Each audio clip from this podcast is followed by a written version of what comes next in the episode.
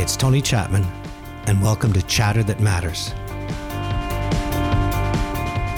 In this age of noise, I cut through the chaos and the confusion to focus on what matters most to your life, your career, your community, and our planet.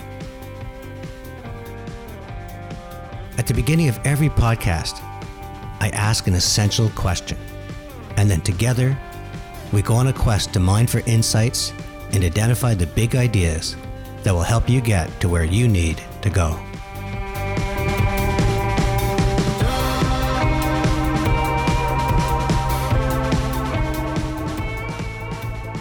If you listen to my podcast before, you know that I start everyone with an essential question.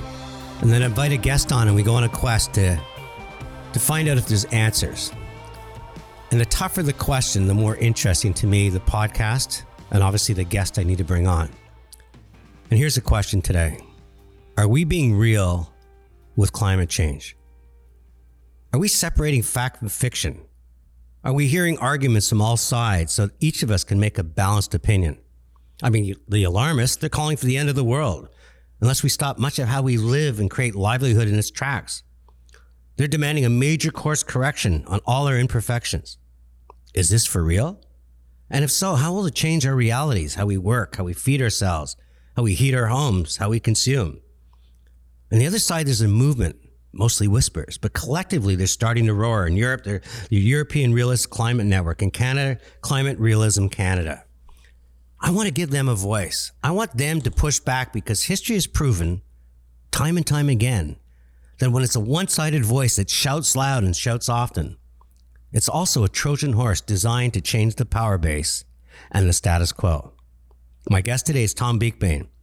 I've known Tom for years. He's an extraordinary entrepreneur, one of the top brand strategists in North America, family man, a competitive tennis player. And he came out speaking his mind on climate change. And that takes courage because speaking your mind against the alarmists also takes conviction as you know you'll become their target. Tom, thanks for joining me on Chatter That Matters. What a pleasure, Tony. So I was going and looking back in your background. You have a bachelor's science with honors in biochemistry and neurophysiology. Sorry, neurophysiology from Durham University in the UK. That's right. What made you take that degree? And obviously you're a Brit, so I guess that's why you're there. Yeah, from the earliest age, I, I just loved science. I, I can remember when I was five and six years old buying science books, and uh, I would pore over them in my bedroom, and uh, and, and that fascination has stayed with me. My, my grandfather was a, um, a veterinarian, my grandmother was a botanist, and uh, I, I just learned to love nature and, and to be curious about it. And so you have this science degree, but when I first met you many years ago, we were just talking off off camera. You were at Pepsi Cola packaged good. Why did you sort of shift from a degree where you're on with all the science and the pedigree of your family and move into uh, into a world of packaged good where you're selling soda? So the reason, Tony, is because when I came to Canada, I met guys like you, and I I, I just loved the the sense of um, uh, enthusiasm and and your uh, zest for life and I just said, I want to be part of this. And so I left, uh, uh, left England when I was 23 years old. Uh, all I had was a great education and uh, $300 in my back pocket.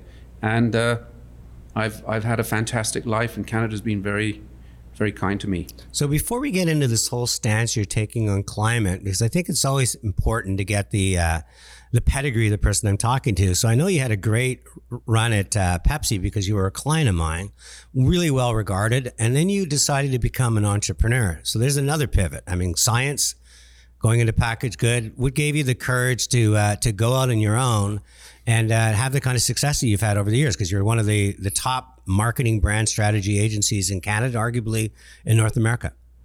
Well, well, first, um, why did I pick marketing? I picked marketing because it, it, it needed logic, the logic that I'd learned in science. Uh, it needed writing skills, which was something that uh, um, I, I, developed in my education. And uh, it, it, it, involved art, and, and I'd always enjoyed painting. And so I could put all of these things together and, and um, uh, and, and have a rewarding career. So why did I set up my my business? It was because I could, and in Canada, um, we we had that opportunity. Uh, I, I met and was friends with entrepreneurs.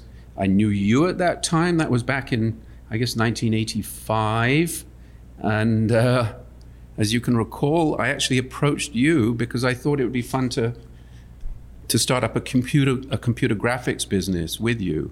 And that was a point where no one knew what computer graphics was. There was no such thing as desktop publishing, no such thing as you know PowerPoint, and um, and, and that was the inspiration behind setting up my business. And just for context, everybody, I remember that conversation. I've had a lot of people knock on my doors over the years. And Tom and I had good chats, and I had a partner at the time, and I tried to get the partner involved. And I think the lesson we both learned is because computer graphics didn't exist. I bought into you as the entrepreneur and how excited you by it, but we didn't do a good enough job telling people why this would be the future. And looking back now, it's not only the future, it's it's the norm. I mean, it's it's interesting. So you built your business and you you've had great success over time. And now I want to shift again because it's almost like marketing, science, curiosity, creativity have all come back together because you're making a stance that says we need to get a little bit, a lot more real in terms of what is fact or fiction when it comes to climate change. So tell me a little bit about what that means and why you're pursuing this in this stage of your life. Well, I'm an unlikely advocate for this um, for this business because uh, I, have I've never been particularly interested in in uh, in climate change, and uh, I'm I'm not politically active. Um, I'm, you know, not right wing or left wing. I just in, enjoy politicians who do, do the right thing. Um, but I, I, guess the way to explain the whole thing would be um, to recount how I how I got involved in climate change. Um, every every year for the last I, would say 12 or 15 years, I've, I've, gone to the Rockies and gone backcountry skiing with um, a bunch of guys and girls from the Yukon and uh, Calgary. And backcountry skiing is where you actually ski up the hill uh, before you can ski down. And uh, I, I, like that because I don't like gas powered motors. And, uh, and one of the fellows there, a uh, fellow who runs a, or ran a, um, a mathematical modeling business for um, pumping stations and, and, and uh, sort of oil refineries, he, um, he's always talked to me about um, his skepticism about climate change. And, uh, and I've always been completely dismissive. Uh, w- it happens that we ski on glaciers, and, and it's clear to me and clear to everyone that those glaciers have been receding. You know, when you're on a, let's say, the Wapta Glacier, you can see all the moraines, you can see where the, where the glacier was and where it is now. So there's, there's there's there's no way that you can deny that the, the, the world has been warming. Um, anyway, he, he gave me a call this last summer and said that there was a man in Toronto who wanted to run some climate change seminars, really sort of talking about the science of, of climate. And uh, he asked me if I could help him market these seminars. And um, and, and I said I'd go and meet the fella, but I, I really am not in the business of uh, promoting events. That's not what I do in marketing. Um, but but I, I said I'd try and find an agency who could help him run these events. So I, I talked to all of my my friends who run agencies of one sort or another, and none of them wanted to touch it. Uh, the whole subject of sort of being a climate change skeptic is is toxic. And uh, every time I talked to uh, uh, someone who ran an agency and, and, asked them if they could help, they, um, they, they just ran away. So just, just so we know, so you're, you're, you're on this uh, glacier, you're saying there's no denying that the climate's warming. When this person came to approach a seminar, though, his approach was it's not necessarily warming because of what we think it is. I mean, what was he coming out that everybody was so scared to be behind? So uh, this is this is what's interesting. The um, the science of climate change is extraordinarily complex. Uh, it's it's not like the world is on uh, an even trajectory. You know, so it's been warming since the last ice age. Uh, if you if you look back uh, over the last twenty thousand years, you find that somewhere like Toronto at one point was probably under two kilometers of ice.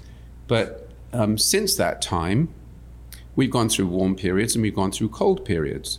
And, um, and some of them have been quite extreme and they happen quite abruptly.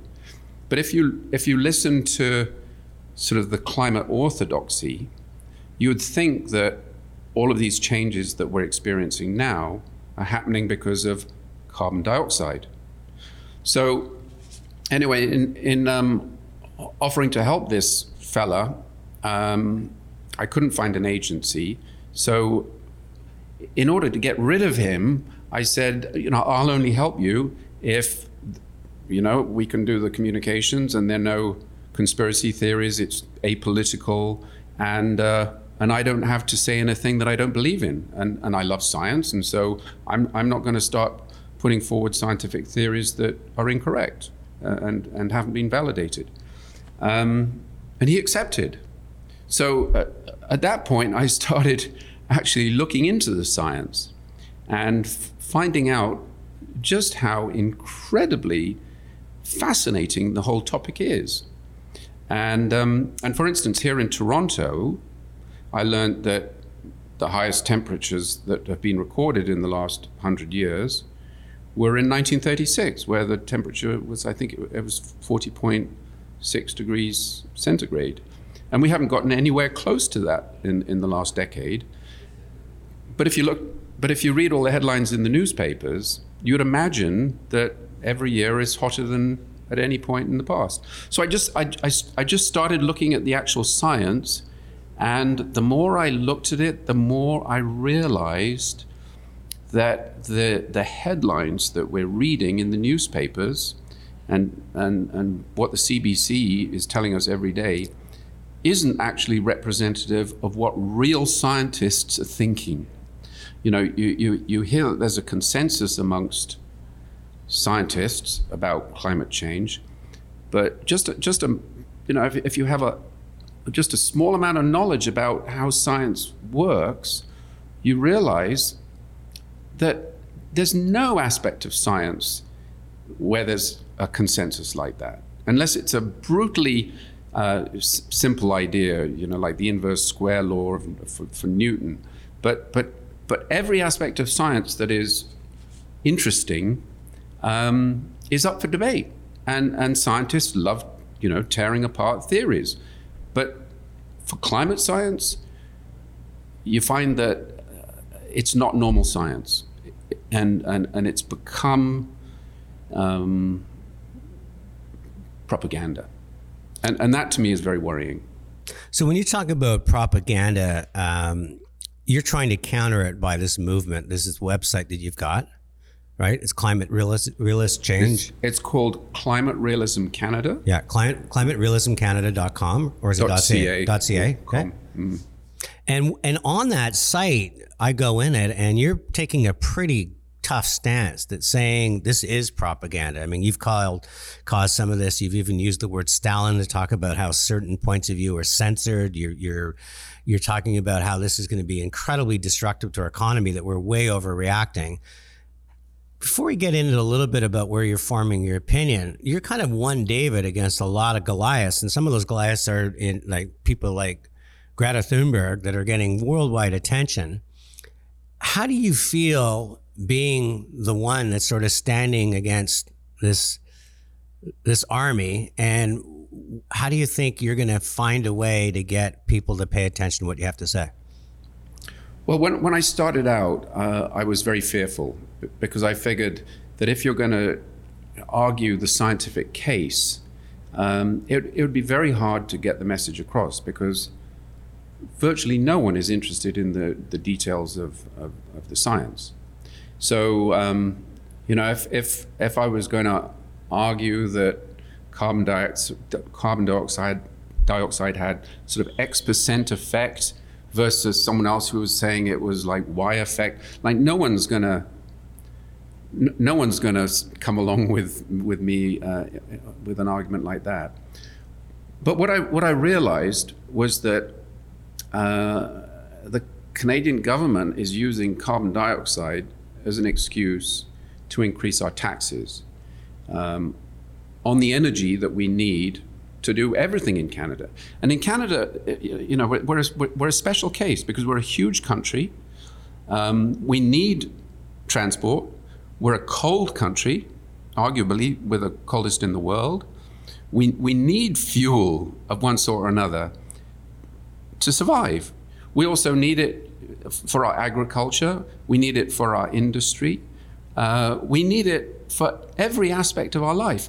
So if you're going to start taxing uh, that fuel with a view that it's going to make us more environmentally um, uh, better, uh, there should be a plan as to exactly how that's going to work. And, and, when you dig into it, there is no plan. The idea that we're going to tax uh, fuel in Canada is, is just going to uh, cause industries to shut down. Uh, it's going to mean that like households pay more to live. And instead of it spurring innovation and spurring the developments that Canadians need in order to transition to new forms of energy, uh, to clean up the environment, to clean up the wastewater that, that very often um, you know, it has not been treated. Uh, we, we, we, we need a vibrant economy in, in order to look after the environment. But the experts would say that but we don't have time because if you take the alarmists, they're saying if we don't make a dramatic move to reduce the amount of fossil fuels, it won't matter because this planet will stop spinning. You, and you're challenging that whole scientific argument that carbon dioxide is the primary reason why our planet's heating.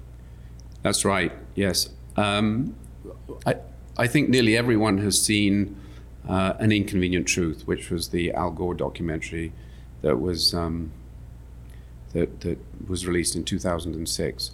And, and we've had a whole generation of, of kids and uh, teachers who have seen that and they believe that that is representative of the science. And indeed, if you sort of rewind the clock, um, it's possible that carbon dioxide could have been a greenhouse gas and a pollutant in the same way that you know other pollutants have um, had harmful effects, like lead in gasoline or um, CFCs uh, uh, and their effect on the ozone layer. Um, but but if you if you um, look at all of the, the, the forecasts that have been put out by uh, the political body, which is the IPCC, the International Panel for Climate Change, you, you find that um, all, all of them and everything that was forecasted in Al Gore's movie just hasn't happened. So in Canada, we've just got to be aware that there is no climate catastrophe. So if, if we were in a house that was like on fire and we had to do something about it, it justifies like jumping out the window, you know, grabbing your kids and jumping out the window and possibly hurting yourself because you, you, don't, you, you don't want to get burned up.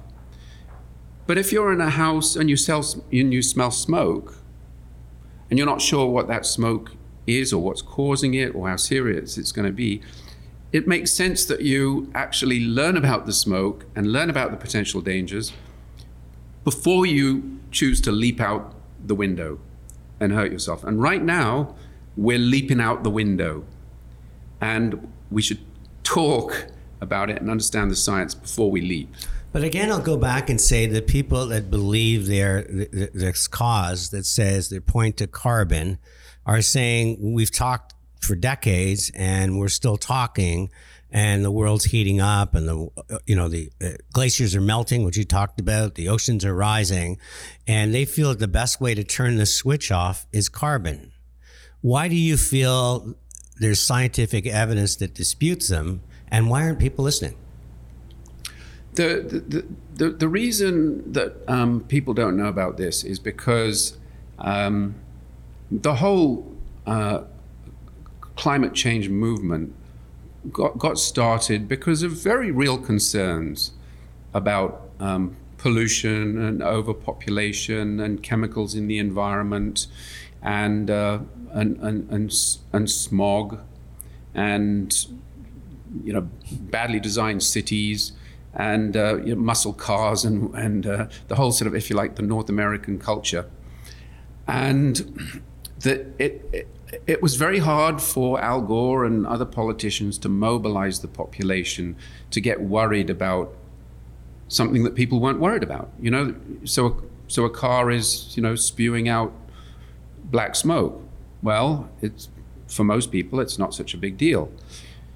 Um, so they they used carbon dioxide as the reason to galvanize everyone who was concerned about the environment and um, and, and and to uh, give politicians the reason to uh, introduce laws and to increase taxes and to move towards systems that I guess would be um, uh, you, you might want to say sort of socialist. Um, and, and, and, and people, um, you know, p- people were worried enough about the environment that they went along with, with th- those arguments. But, but the problem with that is we don't tackle many of the things that we need to tackle that relate to the environment. You know, you know, trash, the, the, the, incredible amounts of trash that we're, we're generating, um, the, p- p- the polluting of water, um, the, the, the, the, destruction of ecosystems. Uh, the, very, very few of those things have anything to do with carbon dioxide.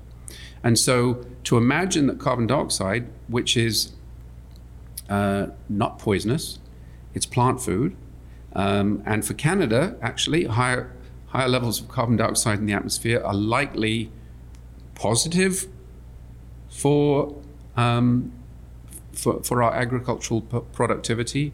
And even if the temperatures go up by half a degree in 50 years or one degree, it's actually good for Canada.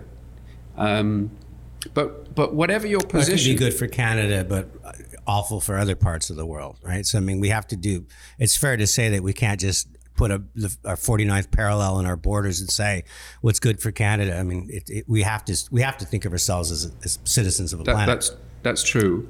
Um, if sea levels were rising as uh, f- you know faster than they would have otherwise, because sea levels on average are rising very slightly. Um, if carbon dioxide could be shown to be accelerating that, um, then it would be a cause to do something about it. But if you look at the actual numbers, uh, you find that that isn't an issue. And if you look back over the last 3,000 years of human history, the times when it has been warmest, uh, in Africa, in around the Mediterranean, in North America, in China. The times when it, ha- it has been warmest have also been the times when it has been dampest, so it's not like you burn up. Um, and, and they've been times that have been the best for humanity.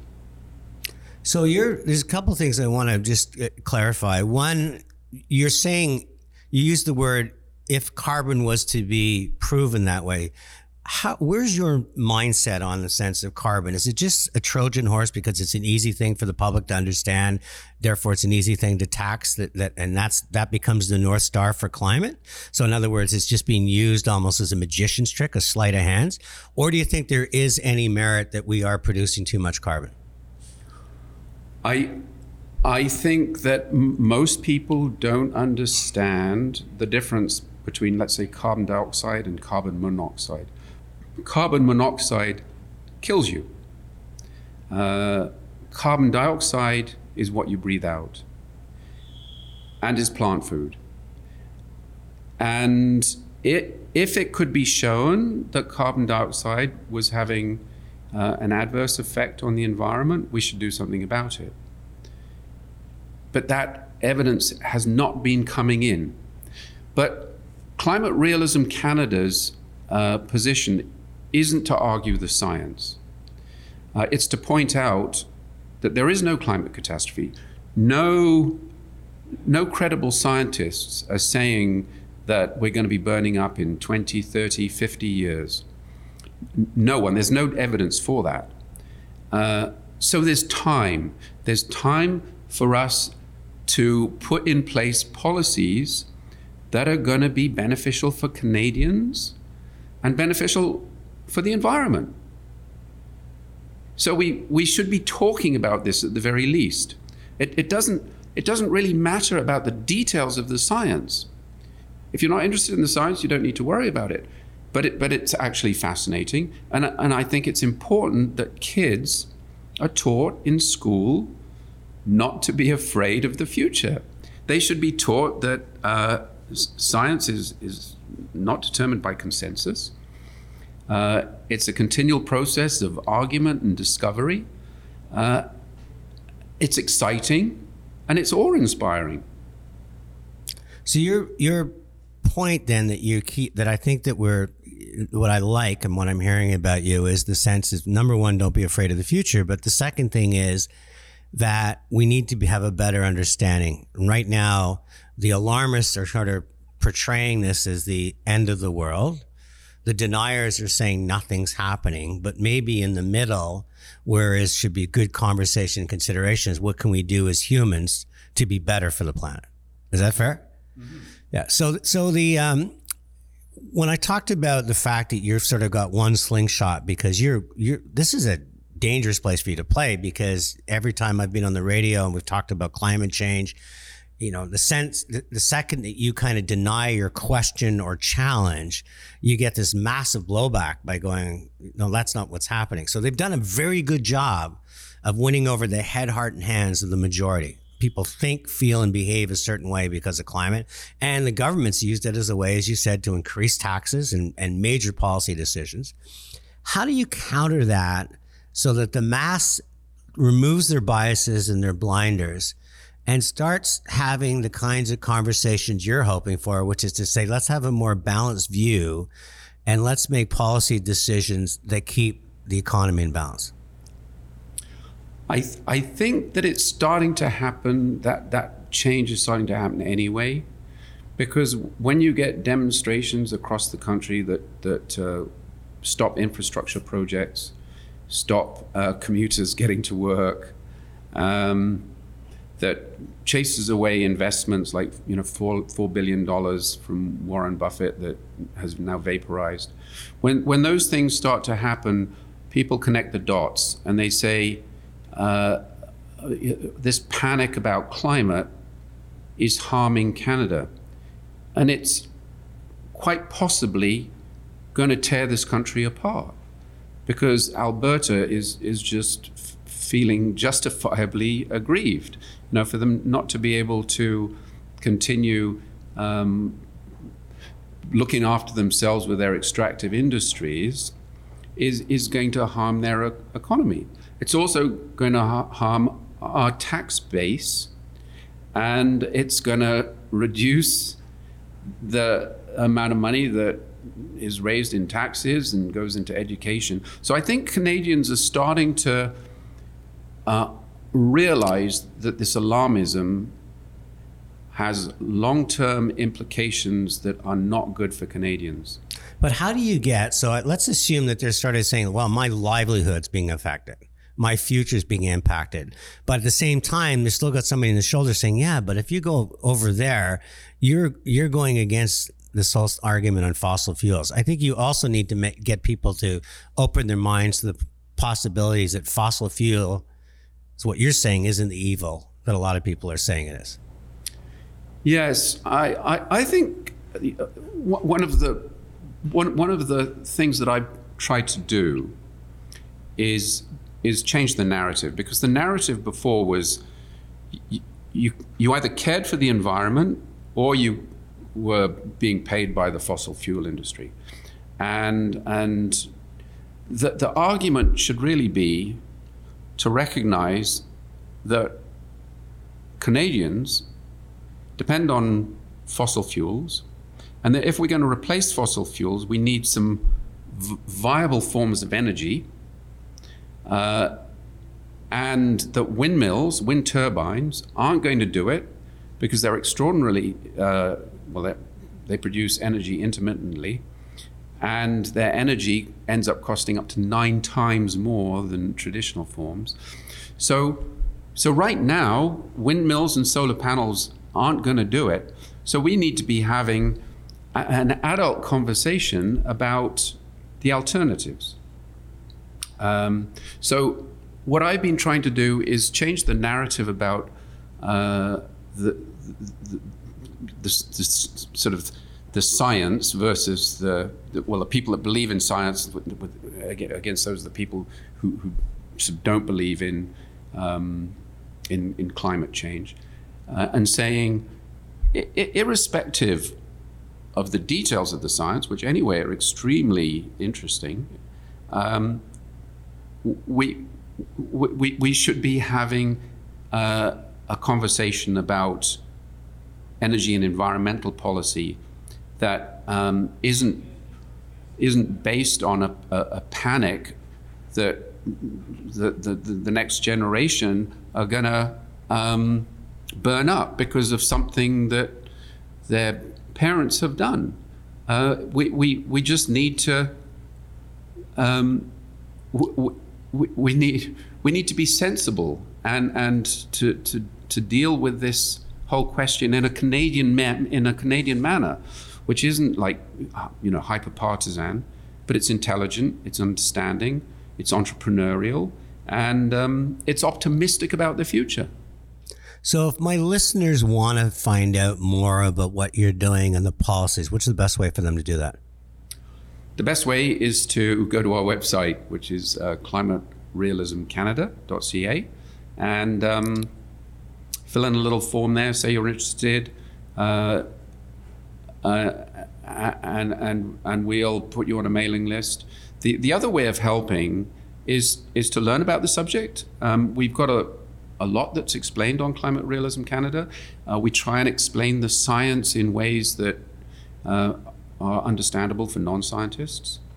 Um, but but the, the other way of helping is to start to push back against people that um, jump to this, you know, climate catastrophe.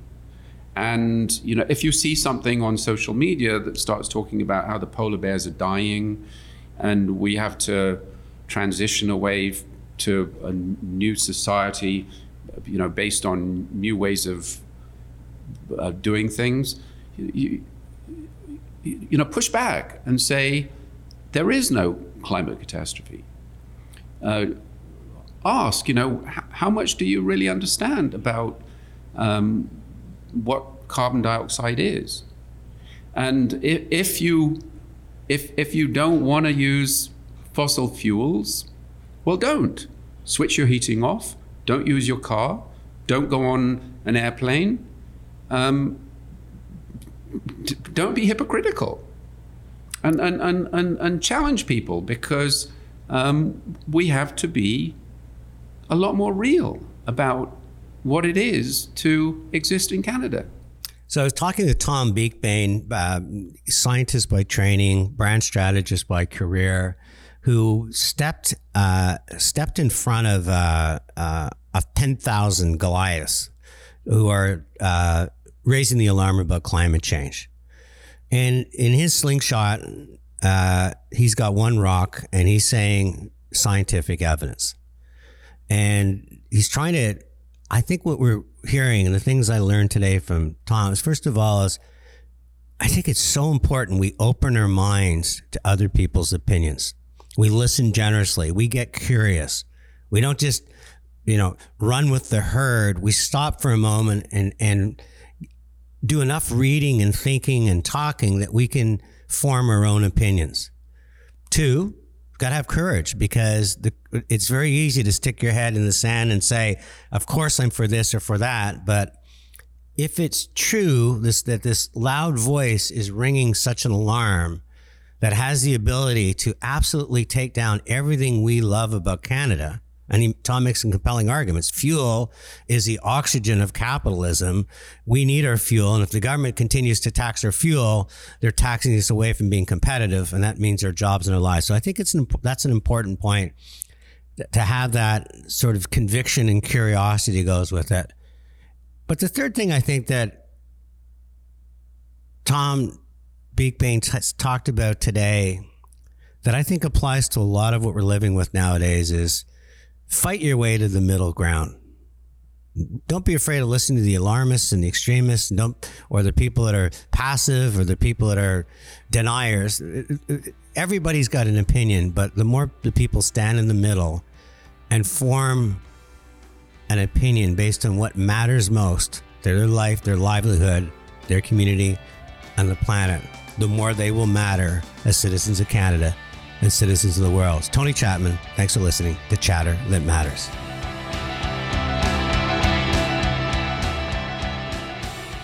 You've been listening to Chatter That Matters. If you haven't done so already, subscribe to the show wherever you get your podcasts. You can connect with Tony on Twitter at Tony Chapman, through LinkedIn at Tony Chapman Reactions, or visit his website, TonyChapmanReactions.com. Chatter That Matters is produced by Tony Chapman Reactions and Eye Contact Productions. I'm Dave Trafford.